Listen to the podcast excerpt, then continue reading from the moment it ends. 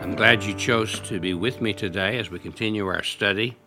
We're talking about two levels of living living on God's level by the power of the Holy Spirit, or living on our level by the power of our own strength. And Paul is describing in Galatians 5 what we can produce. What we can produce is impurity and false worship and all kinds of hatred and discord and jealousy. And, and then he mentions uh, sins of excess like drunkenness and orgies and the like. Drunkenness is being controlled by alcohol rather than being controlled by the Spirit. All of this conduct reveals the person, but listen to what he says. I warn you, this is verse 21. I warn you, as I did before, that those who live like this will not inherit the kingdom of God. Now, what he is saying is if this is your continual way of life, if this is the way you live life on a daily basis, you're not a, you're not a believer. You've not really surrendered your life to Christ as the Lord of your life. Because if you have, you can't live this way on a continual basis. So you can have moments and times, and maybe even several days, where you succumb to some of these temptations and you fall back into former things that you used to do, or you get involved and act in a way that is not filled with that you're not filled with the Spirit. But you don't. This is not your norm, so to speak.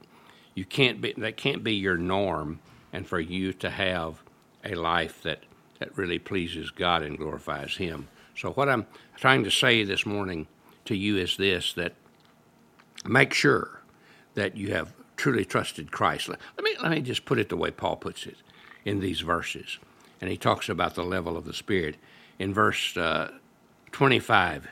He, he he puts it like this. He says, "Since we live by the Spirit, let us keep in step with the Spirit." In other words, we got life from the Spirit. The Holy Spirit convicted of us of our sins. He's the source of our salvation. He brought us to see that we needed Jesus and we needed what he did for us on the cross and we needed him to forgive our sins. And he brought us to that place and we trusted Christ as our Lord and Savior. And he made a real difference in our lives and he changed us into a new person. And that's the beginning of life for us. So, therefore, since we live that way, let's stay in step with God's Spirit. And just really, once we realize it, becoming a Christian, being a Christian is somewhat similar. Becoming a Christian is coming to that place in your life where you give it all up and turn it, everything over to Jesus and ask Him to take over. And living the Christian life is every day just turning everything over to Jesus, giving up everything and letting Him be control. We can't do it by trying to conquer evil habits. We can't do it by trying to obey certain rules. We have to, to, to, to trust Christ. He also says, in verse 16, and let me read that for you. He says, But if you are led by the Spirit, and that's verse 18, I'm sorry, verse 16 says, Walk by the Spirit, and you will not gratify the desires of the flesh. Now, I think there's a real secret there for the, for the believer if we're going to live on this level that God wants us to live. He says, walking in the Spirit simply means a way of life. It's, this is the way you live your life. This is how you determine what you do and be and say and are.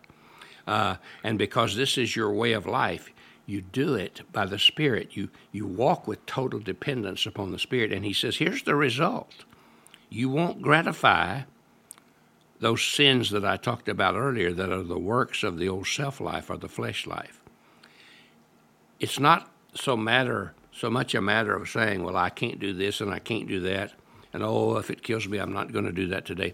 It's not a matter of focusing on the evil, focusing on the sin.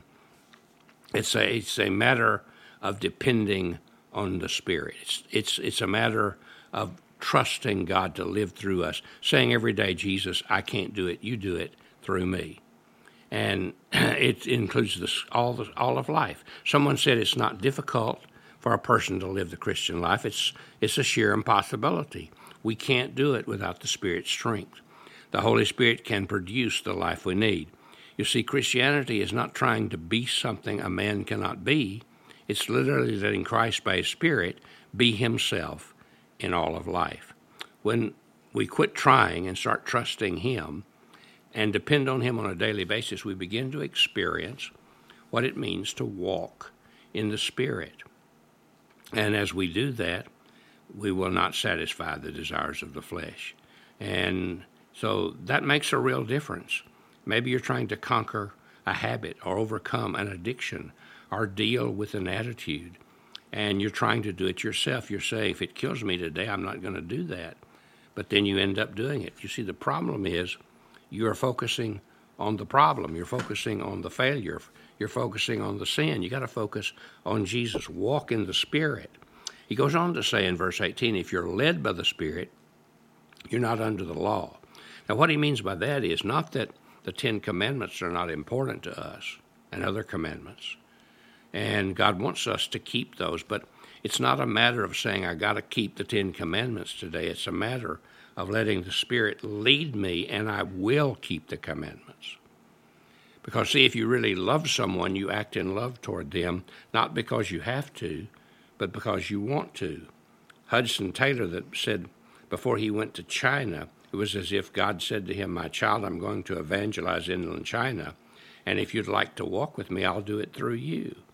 He discovered something about trusting Christ. David Livingstone said, Without God, not one step, but with Him, anywhere.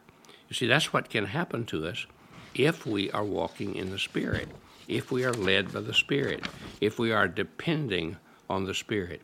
And, and he talks about in verse 24, he says, Those who belong to Christ Jesus have crucified the flesh with its passions and desires. For when Jesus, when we trusted Jesus to forgive us of our sins on the cross, we not only trusted him to, to, to forgive us and be our Lord and Savior, but we, we trusted him to, to take all these things, these, these pulls of sin, and to give us victory over them.